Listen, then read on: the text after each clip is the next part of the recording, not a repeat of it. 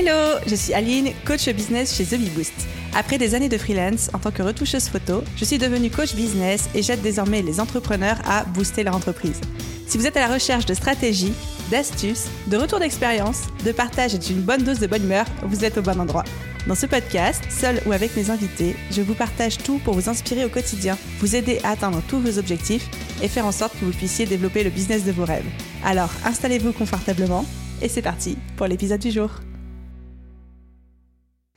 Hello à tous, j'espère que vous allez bien et bienvenue dans l'épisode 214 du podcast Je peux pas, business. Et aujourd'hui, c'est un épisode un petit peu particulier puisque, une fois n'est pas coutume, on va pas tant parler ni de mindset et on va pas tant parler de stratégie business, d'astuces, de conseils concrets, mais ça va être plutôt un épisode de leçons tirées de mon expérience personnelle. Je ne sais pas si ce sont des épisodes que vous aimez particulièrement plus que d'autres ou pas d'ailleurs, ça serait intéressant pour vous de me faire un petit message sur Instagram et de me dire Aline, on aime beaucoup ces, épisodes-là, ou alors Aline au contraire, euh, doucement mollo sur ce type d'épisode, ça nous parle moins. Mais en fait, je vais vous raconter pourquoi est-ce que j'ai eu envie de vous enregistrer cet épisode qui, comme je vous le disais, c'est plutôt un retour d'expérience aujourd'hui. En 2018, j'étais encore freelance en tant que retoucheuse photo et j'avais lancé The Big Boost qui commençait à prendre un petit peu de l'ampleur, etc. Et je me dis, bah, peut-être que je vais pouvoir y passer à temps plein. Et pour pouvoir passer à temps plein sur ce business, je me suis dit, je me suis fait cette réflexion de, il faut que je me forme. J'ai pas envie de remettre trois ans à faire de The Big Boost un business rentable qui a été la durée dont j'avais eu besoin pour faire de mon activité de retoucheuse photo quelque chose de euh, très rentable.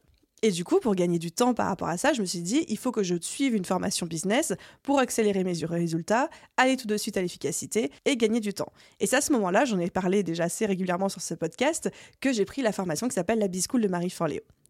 Et au tout début de cette formation, donc là, je vous parle février 2019, sachant que après, je me suis lancée à temps plein sur The Beboost en septembre 2019. Donc, février 2019, j'achète la B-School. Et un des premiers exercices que Marie Forleo nous demande, c'est de fixer nos objectifs pour l'année et pour les 5 ans à venir, donc jusqu'en 2024. Et il y a quelques jours, je suis retombée sur ces objectifs tels que je les avais écrits en février 2019. Et le fait de les relire, ça m'a fait un petit choc et je voulais partager ça avec vous. Et vous allez comprendre après pourquoi cet épisode de podcast déroule directement de cette relecture. Donc en février 2019, je m'étais fixé comme objectif de faire 100 000 euros de chiffre d'affaires pour la première fois de ma vie, en comptant à la fois la retouche photo et à la fois le lancement de The Bee Boost. Le fait de lancer mon nouveau site et d'être positionné comme coach business pour les entrepreneurs, chose qui a été faite, comme je vous le disais, en septembre 2019, d'avoir mes 10 premiers clients payants en coaching d'ici la fin de l'année 2019 et de réussir à générer 10 000 euros récurrents par mois. Et je m'étais noté en petite note, là c'est moi qui suis totalement transparente avec vous être en marche pour être la coach business la plus reconnue en France. Donc ça, on était en février 2019. Et ensuite, toujours en février 2019, j'avais fixé des objectifs pour 2020. Et je m'étais dit, en 2020, je veux, avoir fait 250 000 euros de chiffre d'affaires, avoir eu 30 clients en coaching, faire le plus possible de formations, de talks, d'événements networking, etc. Et de lancer une très grosse formation business. Donc déjà en 2019, en février 2019, j'avais cette euh, vision de la BSB Academy qui a été lancée du coup en 2020. Et là où ça devient intéressant, c'est que j'avais noté mes objectifs ensuite pour 2024. Donc j'avais fait 2019, 2020 et 2024. Et pour 2024, je vais vous lire les bullet points que je me suis notés. Ouvrez les guillemets. Faire un million de chiffres d'affaires, être une speakeuse reconnue, être une des business coachs les plus célèbres en France, faire souvent des conférences, organiser des retraites créatives, beaucoup voyager et avoir une assistante à temps plein. Et en fait, quand j'ai relu ça il y a quelques jours, je me suis dit waouh Waouh pour deux raisons. Première raison, le fait d'avoir osé être aussi ambitieuse et de me dire en février 2019, avant même que The Bibou soit mon activité à temps plein, dans 5 ans, je veux faire un million d'euros de chiffre d'affaires. Et je me dis, mais merci à la moi d'il y a avant, à la Aline d'il y a euh, maintenant 4 ans, d'avoir eu le courage d'avoir cette ambition sans savoir même si elle allait pouvoir vivre de cette activité qui n'était pas son activité à temps plein à, ce moment-là. Et c'est surtout le deuxième waouh de se dire, il m'a pas fallu 5 ans pour atteindre ses objectifs, il m'en a fallu 2 pour atteindre le million d'euros de chiffre d'affaires allez, 3-4 pour avoir mon assistante à temps plein, euh, faire euh, des conférences, euh, des talks, des choses comme ça. Et je vous cache pas que sur le moment, j'ai été très émue de retomber sur ces objectifs parce que je me suis dit, ah ouais, je me rendais pas forcément compte du chemin parcouru, mais en me reprojetant dans la petite Aline de 2019 qui avait cette vision à 5 ans, et je me dis, ah ouais, en fait, j'ai bien bossé. Et du coup, dans l'épisode d'aujourd'hui, je voulais qu'on parle d'argent sans filtre, mais aussi de croissance, d'atteindre des objectifs, etc.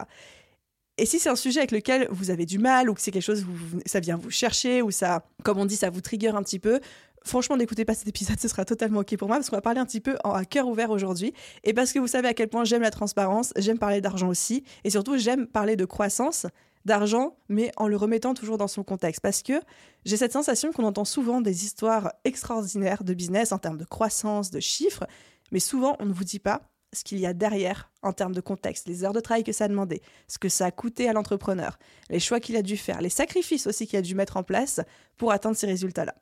Et du coup, dans l'épisode d'aujourd'hui, j'avais envie de partager avec vous les cinq leçons qui m'ont aidé de passer de zéro à plus d'un million de chiffres d'affaires récurrents chaque année depuis 2021, à du coup exploser les objectifs que je m'étais fixés à l'époque pour 2024, mais du coup dans quel contexte ça a été fait, qu'est-ce que ça m'a demandé, est-ce que ça m'a coûté des choses? Spoiler alert, oui bien sûr, et du coup qu'est-ce que ça m'a coûté non seulement d'atteindre ce résultat, mais aussi de le maintenir aujourd'hui. Petit disclaimer, parce que j'aime bien être dans la transparence la plus totale avec vous, vous me connaissez, quand je parle du million d'euros de chiffre d'affaires, je parle en TTC parce que évidemment ça m'arrange. Donc un million d'euros de chiffre d'affaires TTC, je l'ai fait en 2021 puisqu'on était euh, à 1 52 000 à peu près. Je l'ai refait en 2022 puisqu'on était à 1 163 000, donc un peu plus de 100 000 euros de croissance par rapport à 2021. Et je suis, alors là on est que euh, au mois de, on est fin mars 2023 à l'époque à laquelle j'enregistre cet épisode, mais je suis très bien repartie pour le refaire et le maintenir en 2023. Donc c'est pas quelque chose qui m'est arrivé genre une fois par hasard, mais quelque chose que je me rends compte, j'arrive à répéter d'une année sur l'autre, et donc pour laquelle je me sens légitime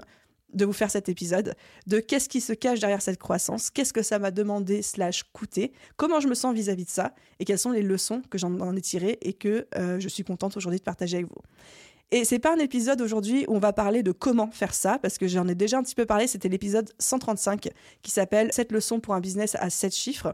où grosso modo, je vous expliquais que la formule que j'avais appliquée pour atteindre ce résultat a été plutôt simple. Alors j'ai dit simple, pas facile, mais simple, c'est-à-dire que j'ai une très grosse offre qui est scalable, c'est-à-dire vendable entre guillemets à l'infini sans vraiment euh, que ça ait des conséquences en termes de temps euh, ou de coût de mon côté. Donc ça, c'était ma formation, la BSB Academy, qui est responsable aujourd'hui de 80% de mon chiffre d'affaires. Donc ça, c'est une offre scalable. Et le fait de me concentrer dessus, de me concentrer sur la promotion de cette offre et de travailler ma visibilité pour toucher le plus grand nombre de personnes possible avec cette offre-là, c'est grosso modo l'action principale qui m'a permis d'atteindre ce résultat-là. Donc, encore une fois, on n'est pas aujourd'hui dans un épisode où je vais vous expliquer comment je l'ai fait, parce que je l'ai déjà fait, encore une fois, c'est l'épisode 135, je vous remettrai le lien dans la description, mais plutôt le contexte autour de ça, ce que ça m'a demandé, ce que ça m'a coûté, et aujourd'hui, comment je me sens vis-à-vis de ça, et qu'est-ce que ça me demande, et qu'est-ce que ça me coûte encore de maintenir ces résultats, de continuer la croissance de The Bee Boost. Encore une fois, un épisode un petit peu à cœur ouvert, et je pense que vous entendez à ma voix que je ne suis pas non plus la plus à l'aise, parce que je sais qu'on parle d'argent, je sais qu'on parle de beaucoup d'argent, mais c'est tellement des formats que j'aime écouter chez euh, d'autres entrepreneurs dès qu'ils parlent un petit peu de leurs chiffres, des retours d'expérience qui, moi, m'ont été très très utiles, ne serait-ce qu'en termes de prise de conscience, de posture entrepreneuriale, de curiosité aussi, de savoir comment les autres personnes le vivent, font et le partagent, que j'ai envie de faire ça pour, euh, pour vous à mon tour. Donc c'est parti pour les cinq leçons qui m'ont aidé à passer de 0 à 1 million d'euros de chiffre d'affaires. Vous avez bien compris qu'on parle en TTC en deux ans et surtout à les maintenir depuis d'une année sur l'autre. Leçon numéro 1, c'est que pour réussir très vite, il faut travailler très dur. Et ça, beaucoup de personnes me disent c'est une croyance de pour réussir, il faut travailler dur. C'est des croyances qu'on a depuis l'enfance, etc. Alors certes, c'est peut-être une croyance de ma part, mais pour le moment, c'est une croyance qu'on ne m'enlèvera pas parce qu'elle se vérifie chaque jour dans mon quotidien et chaque jour dans mon contexte, dans mon environnement, dans les personnes autour de moi, etc. Quand on veut des résultats rapides, il faut travailler dur et beaucoup. Non pas que la quantité d'heures soit directement corrélée à la qualité des résultats et à la vitesse de vos résultats, mais quand même. C'est-à-dire que oui, il faut que les actions que vous mettiez en place soient les bonnes actions, qu'elles soient pertinentes, que les stratégies fonctionnent, etc., pour générer des résultats rapides. Mais on va pas se mentir, quand on veut des résultats rapidement, il faut travailler beaucoup. C'est-à-dire que si on travaille 5 heures par semaine, on aura beau faire les meilleures actions les plus pertinentes du monde, les résultats ne seront pas rapides à venir. En tout cas, des fois, pas aussi rapides qu'on le souhaiterait. Alors que si on, met en place les bonnes actions les plus pertinentes et qu'on les met en place à raison de 10 heures par jour, forcément, on voit bien que la rapidité d'arrivée des résultats sera plus importante et donc forcément que les résultats arriveront plus rapidement. Donc, conclusion de tout ça, et cette première leçon, c'est le niveau de rapidité de résultats que vous souhaitez avoir va être directement corrélé au nombre d'heures que vous allez faire avec toutefois cette nuance que je viens de vous expliquer, aussi la qualité des actions que vous allez faire sur ces heures-là. Évidemment, chacun a sa définition de la réussite, son ambition, ses objectifs, et j'en ai déjà parlé plusieurs fois, c'est complètement OK, et chacun doit se fixer les objectifs qui sont OK pour lui, qu'il a envie d'atteindre. Il n'y a pas de on doit tous monter des business à un million ou alors on doit tous euh, rester en dessous du seuil de la TVA pour ne pas avoir à la payer et ne pas s'embêter avec ça. Chacun fait comme il veut. Mais dans le cadre de cet épisode de podcast, pour qu'on parle tous du même référentiel, je passe du passage de 0 à 1 million. Je ne connais personne qui m'a dit j'ai réussi à atteindre très rapidement mon million d'euros de chiffre d'affaires en travaillant 35 heures par semaine. En tout cas, pas la première année, ni la deuxième. Et personnellement, je sais que pendant les deux premières années de The Bee Boost, j'ai travaillé littéralement comme une bête. C'est-à-dire, j'ai travaillé entre 70 heures et 90 heures par semaine. Et je mangeais, je buvais, je respirais The Bee Boost. Je n'ai pris aucun jour 100% off, aucune vacance. Et ça ne m'a pas coûté ça ne m'a pas coûté, c'est pas quelque chose que j'ai vécu comme une punition ou une corvée ou quelque chose euh, comme euh, une obligation parce que j'étais tellement passionnée par ce nouveau business, tellement hypée par la création, par la découverte de cet univers de l'infoprenariat que j'apprenais à connaître justement à ce moment-là, nouvelle notion de liberté parce qu'on digitalisait tout, etc. Alors qu'avant, j'étais quand même en prestation de service où ma présence était requise la plupart du temps euh, sur les plateaux de, tournage, sur les plateaux publicitaires, sur les les plateaux de shooting photo, ou alors des fois je travaillais à distance, mais il y avait quand même une notion de montant était corrélée à l'argent que je pouvais générer. C'était de la prestation de service. Là, avec euh, l'infoprenariat, la digitalisation, la scalabilité d'une offre de formation en ligne, j'avais tout à apprendre, tout à découvrir de ce secteur-là, et ça m'a tellement passionné qu'au final, cette masse d'heures que j'ai fait pendant mes deux premières années ne m'a pas coûté. Je ne les ai pas subies, je n'ai pas eu l'impression que c'était une corvée ou quelque chose que je m'imposais. Au contraire, j'étais contente de les faire. Je mangeais, buvais, respirais, comme je vous disais, The Bee Boost. Et surtout, je pense que j'aurais pas voulu faire autrement, quoi, parce que même quand je n'avais pas besoin de travailler, parce qu'il n'y avait pas d'urgence ou pas de deadline, etc., j'avais quand même envie de le faire. Et quand je raccrochais le soir, c'était pour ouvrir un bouquin business avant de m'endormir, parce que je ne pensais qu'à ça et j'étais passionnée et obnubilée par ça. Donc c'était un vrai plaisir. Mais je me rends compte avec le recul que ces deux années-là auraient été 100% incompatibles avec une vie de famille ou même une vie de couple avec une relation sérieuse tellement j'étais dans le business à fond. Je referai les choses exactement de la même manière parce que ça m'a apporté les résultats que j'ai aujourd'hui. Mais la leçon que j'en retire, c'est que quand on veut des résultats très ambitieux et qu'on les veut très rapidement, il faut savoir qu'en face, il va falloir aligner le nombre d'heures aussi qui va avec et que même si on optimise ces actions, qu'on trouve les actions les plus pertinentes, les plus 20-80 comme on aime bien dire, il faut aussi se rendre à l'évidence que quand on veut des résultats rapides, il faut travailler beaucoup. Ensuite, on arrive à la seconde leçon qui m'a aidé à passer de 0 à 1 million de chiffres d'affaires en deux ans. Quelque chose de très très important, c'est le côté confiance en soi et le côté mindset, donc l'état d'esprit que j'avais en tant qu'entrepreneur par rapport à mon business, etc. Je suis quelqu'un, là c'est encore une fois transparence totale, qui a une très grande confiance en elle et une très faible estime d'elle-même. C'est des choses qui sont différentes. C'est pas on a une très grande confiance en nous, donc on a une très haute estime de nous-mêmes, et à contrario, c'est pas parce qu'on a une très faible confiance en nous qu'on a une très faible estime de nous-mêmes. Moi, pour le coup, j'ai une grande confiance en moi. J'ai une grande confiance en mes capacités à réussir, en mes capacités à travailler, en mes capacités à résoudre des problèmes, à euh, prendre des risques, etc. Et en parallèle, et c'est quelque chose que je travaille depuis plusieurs années parce que je sais que c'est euh, un de mes angles morts, j'ai une faible estime de moi, mais qui n'est pas incompatible avec la confiance que j'ai en moi et en mes capacités business. Et en fait, cette confiance en moi se manifestait par le fait que depuis toujours, j'étais persuadée que j'allais réussir professionnellement l'idée d'échouer ne m'a jamais effleuré l'esprit et j'ai l'impression de, faire preuve d'un gros manque d'humilité euh, en vous le disant, mais c'est littéralement ça, c'est que depuis que je suis toute petite, à aucun moment je me suis dit que j'allais échouer. Je me suis dit qu'il allait y avoir des moments durs, je me suis dit qu'il allait certainement avoir des moments où j'aurais la sensation de faire marche arrière ou de retomber à zéro, de repartir, mais à aucun moment j'ai pensé que j'allais subir un échec euh, violent et définitif dans ma vie, tellement j'étais persuadée que ça allait fonctionner. Je ne savais pas qu'est-ce qui allait fonctionner, je ne savais pas en combien de temps ça allait fonctionner, je ne savais pas comment ça allait fonctionner, mais je savais. J'étais persuadée que ça allait fonctionner. Et ça, pour moi, c'est une caractéristique, un symptôme de cette grande confiance en moi et en mes capacités que j'avais. Donc ça, c'est la première chose qui a, je pense, énormément joué pour m'aider à atteindre ce résultat. La deuxième chose, c'est toujours dans cette catégorie de confiance en soi, d'état d'esprit, de mindset, c'est le fait que j'ai toujours su m'écouter et prioriser mon avis et mon intuition versus les avis extérieurs et versus tout spécifiquement les avis extérieurs d'experts. J'ai toujours pensé, à tort ou à raison, je ne sais pas, mais j'ai toujours pensé, j'ai toujours cru que je suis quelqu'un qui a une excellente intuition. Mais quand vous avez 10 experts qui vous disent le contraire de ce que votre intuition vous dit, c'est quand même très très compliqué de continuer à l'écouter quand même. Et c'est là où toute la notion de confiance en soi intervient. Et donc ça, c'est vraiment quelque chose que j'ai appris, bon, déjà au cours de ces euh, trois, 4 dernières années, mais surtout, j'ai très vite appris ça dans les deux premières années, c'est que j'avais une bonne intuition, qu'elle ne se trompait jamais, ou alors très, très, très rarement, et qu'il fallait que j'apprenne à l'écouter et à la prioriser, même quand tous les facteurs extérieurs et les avis et regards extérieurs, même venant d'experts, me disaient le contraire. Et ça, ça n'a pas été facile. Et je vous jure qu'il y a plein de fois où je me suis laissé convaincre en me disant, mais non, mais cette personne ou ces personnes sont expertes, elles savent mieux que moi, Aline fait preuve d'humilité, n'écoute pas ton intuition, écoute ce qu'ils ont à te dire. 100% des fois, c'était un échec.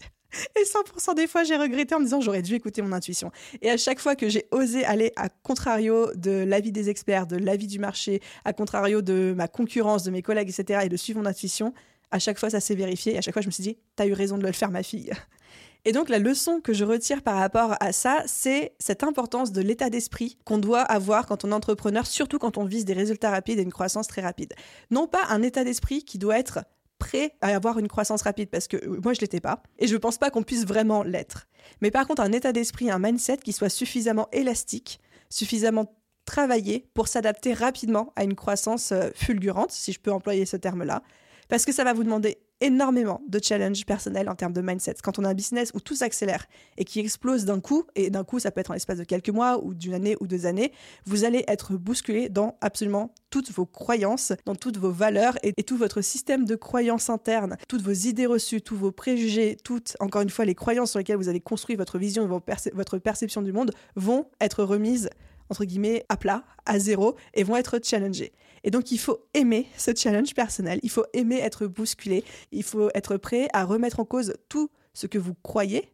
toute la, vision que vous pouvez avoir du monde au fur et à mesure que votre business euh, grandit. Et c'est pas confortable, mais je sais que de mon côté, c'est peut-être mon côté un petit peu maso je sais pas quoi, mais j'adore parce que ça me challenge quand quelque chose d'extérieur ou un événement ou un contexte extérieur m'aide à pointer du doigt un angle mort mindset que je peux avoir, une faiblesse, une croyance, et j'aime ensuite pouvoir travailler sur ça pour continuer à m'améliorer. Et c'est pour ça que je, dis souvent, on n'est pas obligé d'avoir le meilleur mindset entrepreneur pour se lancer dans l'entrepreneuriat. Par contre, le prérequis, et ça c'est un petit peu la conclusion de cette leçon, c'est qu'il faut avoir un mindset et donc un état d'esprit suffisamment élastique pour se dire je ne suis pas forcément prêt à gérer la croissance parce que je ne sais pas à quoi m'attendre et c'est normal parce que je ne suis pas en train de le vivre et que je ne l'ai pas vécu par le passé, mais je sais que je suis suffisamment élastique et adaptable en termes d'état d'esprit, en termes de croyances, et suffisamment ouvert aussi à me faire challenger là-dessus pour pouvoir encaisser ma croissance au fur et à mesure euh, qu'elle se manifeste et qu'elle arrive.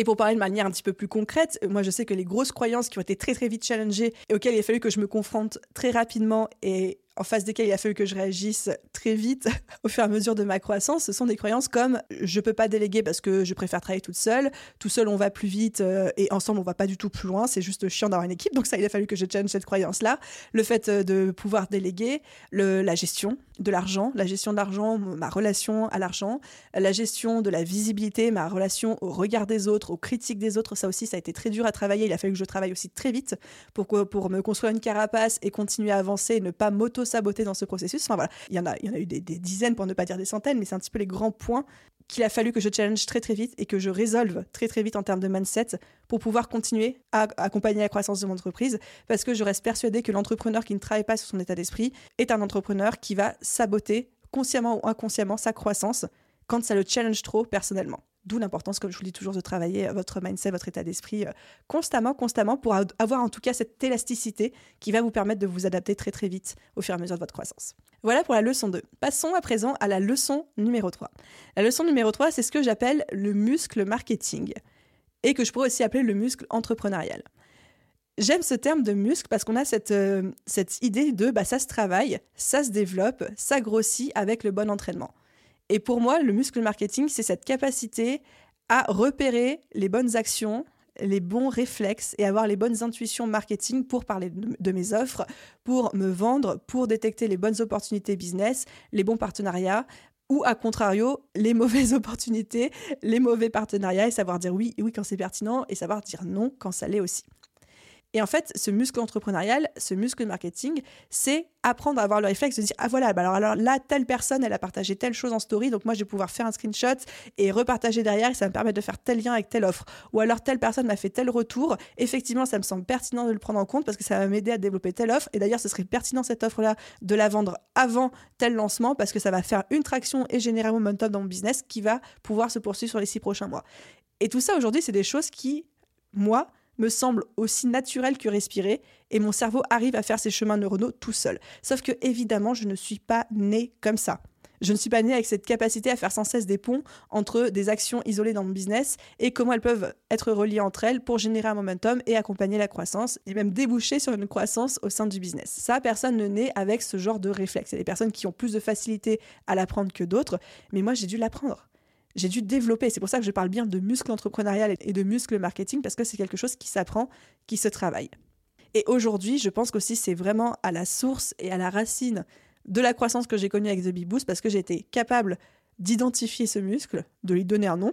le muscle marketing, le muscle entrepreneurial, et surtout de travailler à fond dessus. Ce qui fait qu'aujourd'hui, dès que je mets en place une action dans mon business, je vois tout de suite toutes les corrélations possibles avec toutes les autres actions que je suis en train de mettre en place, les synergies de ces actions entre elles, en quoi il y a un effet domino qui va se créer et un cercle vertueux surtout qui peut se créer entre toutes les actions que je mets en place, et avoir l'impression d'être ce maître du jeu d'avoir cette position méta sur son business en disant ok telle action va avoir des répercussions sur toutes les autres actions mais de manière saine, de manière positive et, générer un momentum, un cercle vertueux qui continue à accélérer la croissance de l'entreprise.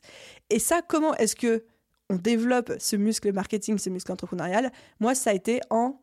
m'imprégnant, en baignant littéralement dans du contenu business, dans du contenu entrepreneurial, dans du contenu marketing. Donc, c'est-à-dire, ça peut être du contenu gratuit comme des vidéos, des podcasts, des livres, ça peut être du contenu payant dans des formations, mais pour le coup, pour que ça devienne autant un réflexe chez moi, c'est la quantité d'informations plus que la qualité. C'est la durée et la longueur d'exposition à ce type de contenu qui a fait que c'est devenu comme un réflexe une, deuxième manière de respirer chez moi. Donc j'ai envie de vous dire, si c'est quelque chose que vous voulez travailler de manière efficace et de manière rapide, il faut vous baigner dans du contenu, c'est-à-dire être sans cesse en train d'écouter des podcasts business, sans cesse en train de lire des livres business, sans cesse en train de regarder des vidéos, même sur votre temps libre, etc., pour que ça vous imprègne tellement qu'au bout d'un moment, ça devienne aussi naturel pour vous de réfléchir business, d'avoir ce muscle entrepreneurial marketing que ça l'est de respirer. Et encore une fois, pour ceux qui pourraient se sentir un petit peu découragés par ça, c'est pas quelque chose qu'on doit avoir obligatoirement dès le début. Quand j'ai commencé à poster mes premières stories sur Instagram, quand j'ai commencé à lancer The Bee Boost, je n'avais pas ce réflexe-là. C'est quelque chose que j'ai commencé à travailler au fur et à mesure.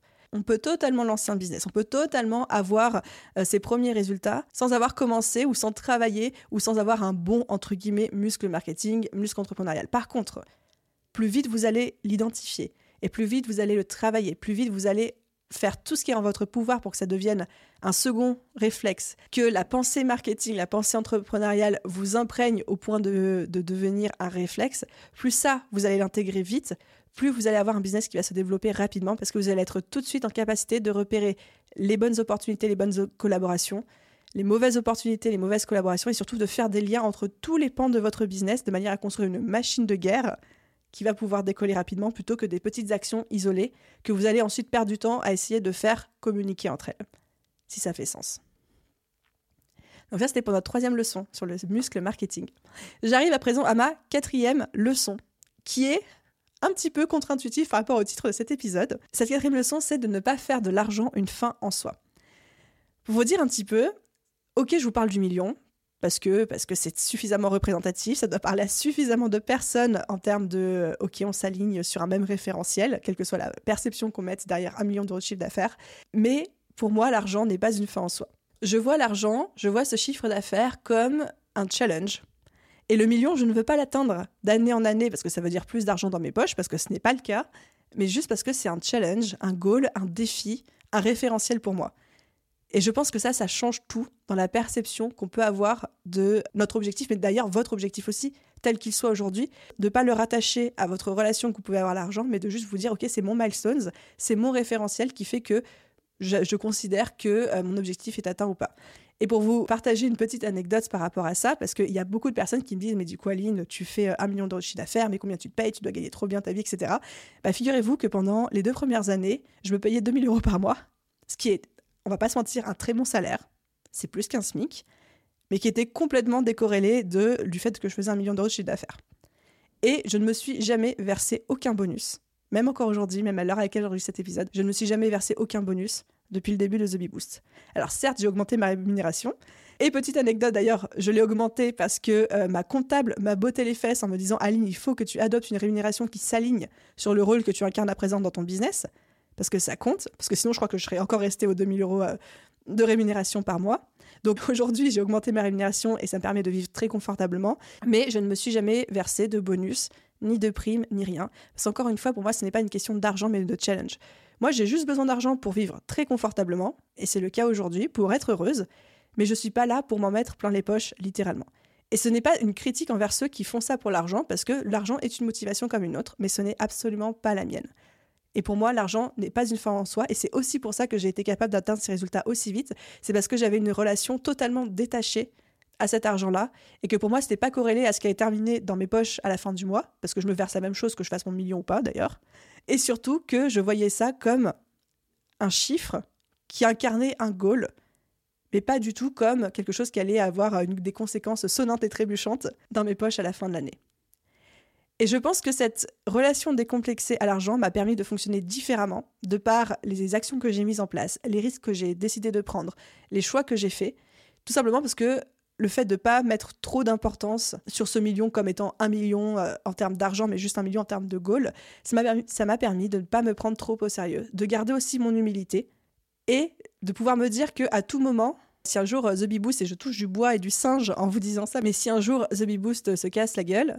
eh ben, j'aurais pas de mal à reprendre un emploi salarié ou à repartir comme solopreneur ou quoi que ce soit d'autre, tout simplement parce que je n'ai pas d'attachement émotionnel euh, à l'argent que je génère. J'ai juste un attachement d'ego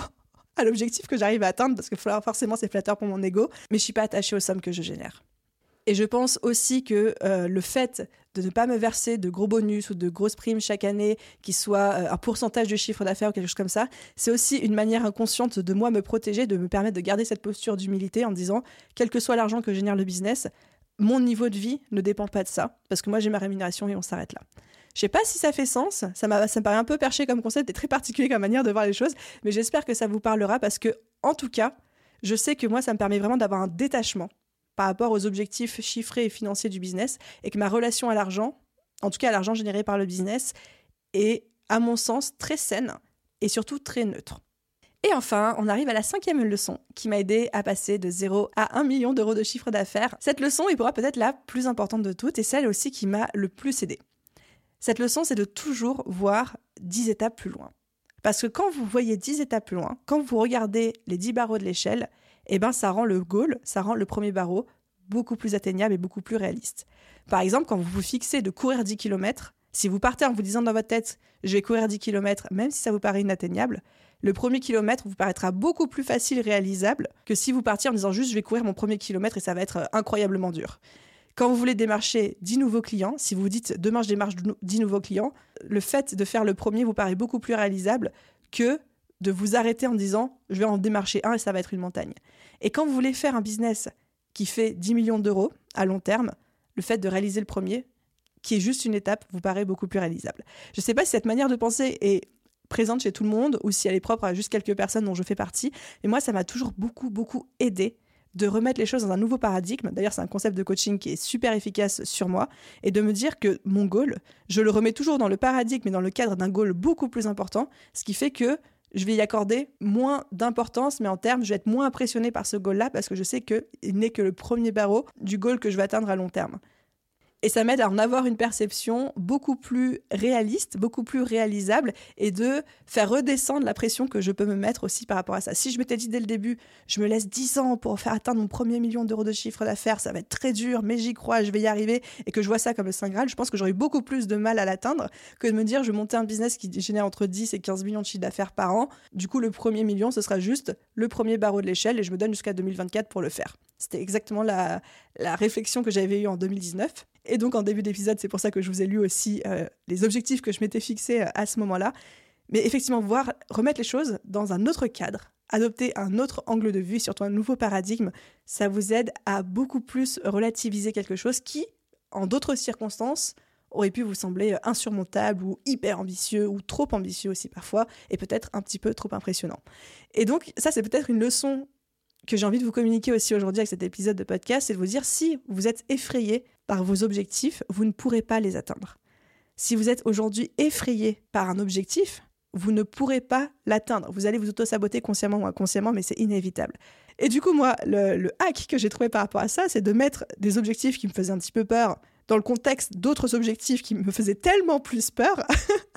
que du coup, ce premier objectif finalement euh, devenait beaucoup plus réaliste et atteignable.